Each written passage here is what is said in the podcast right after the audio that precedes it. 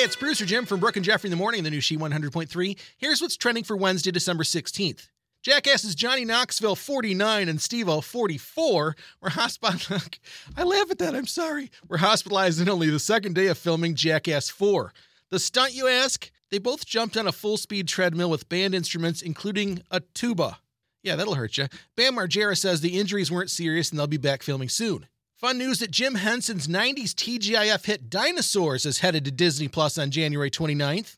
And speaking of throwback hits, today's She Throwback takes us 26 years back to the release of Dumb and Dumber with Jim Carrey and Jeff Daniels as buddies Lloyd Christmas and Harry Dunn on December 16th, 1994.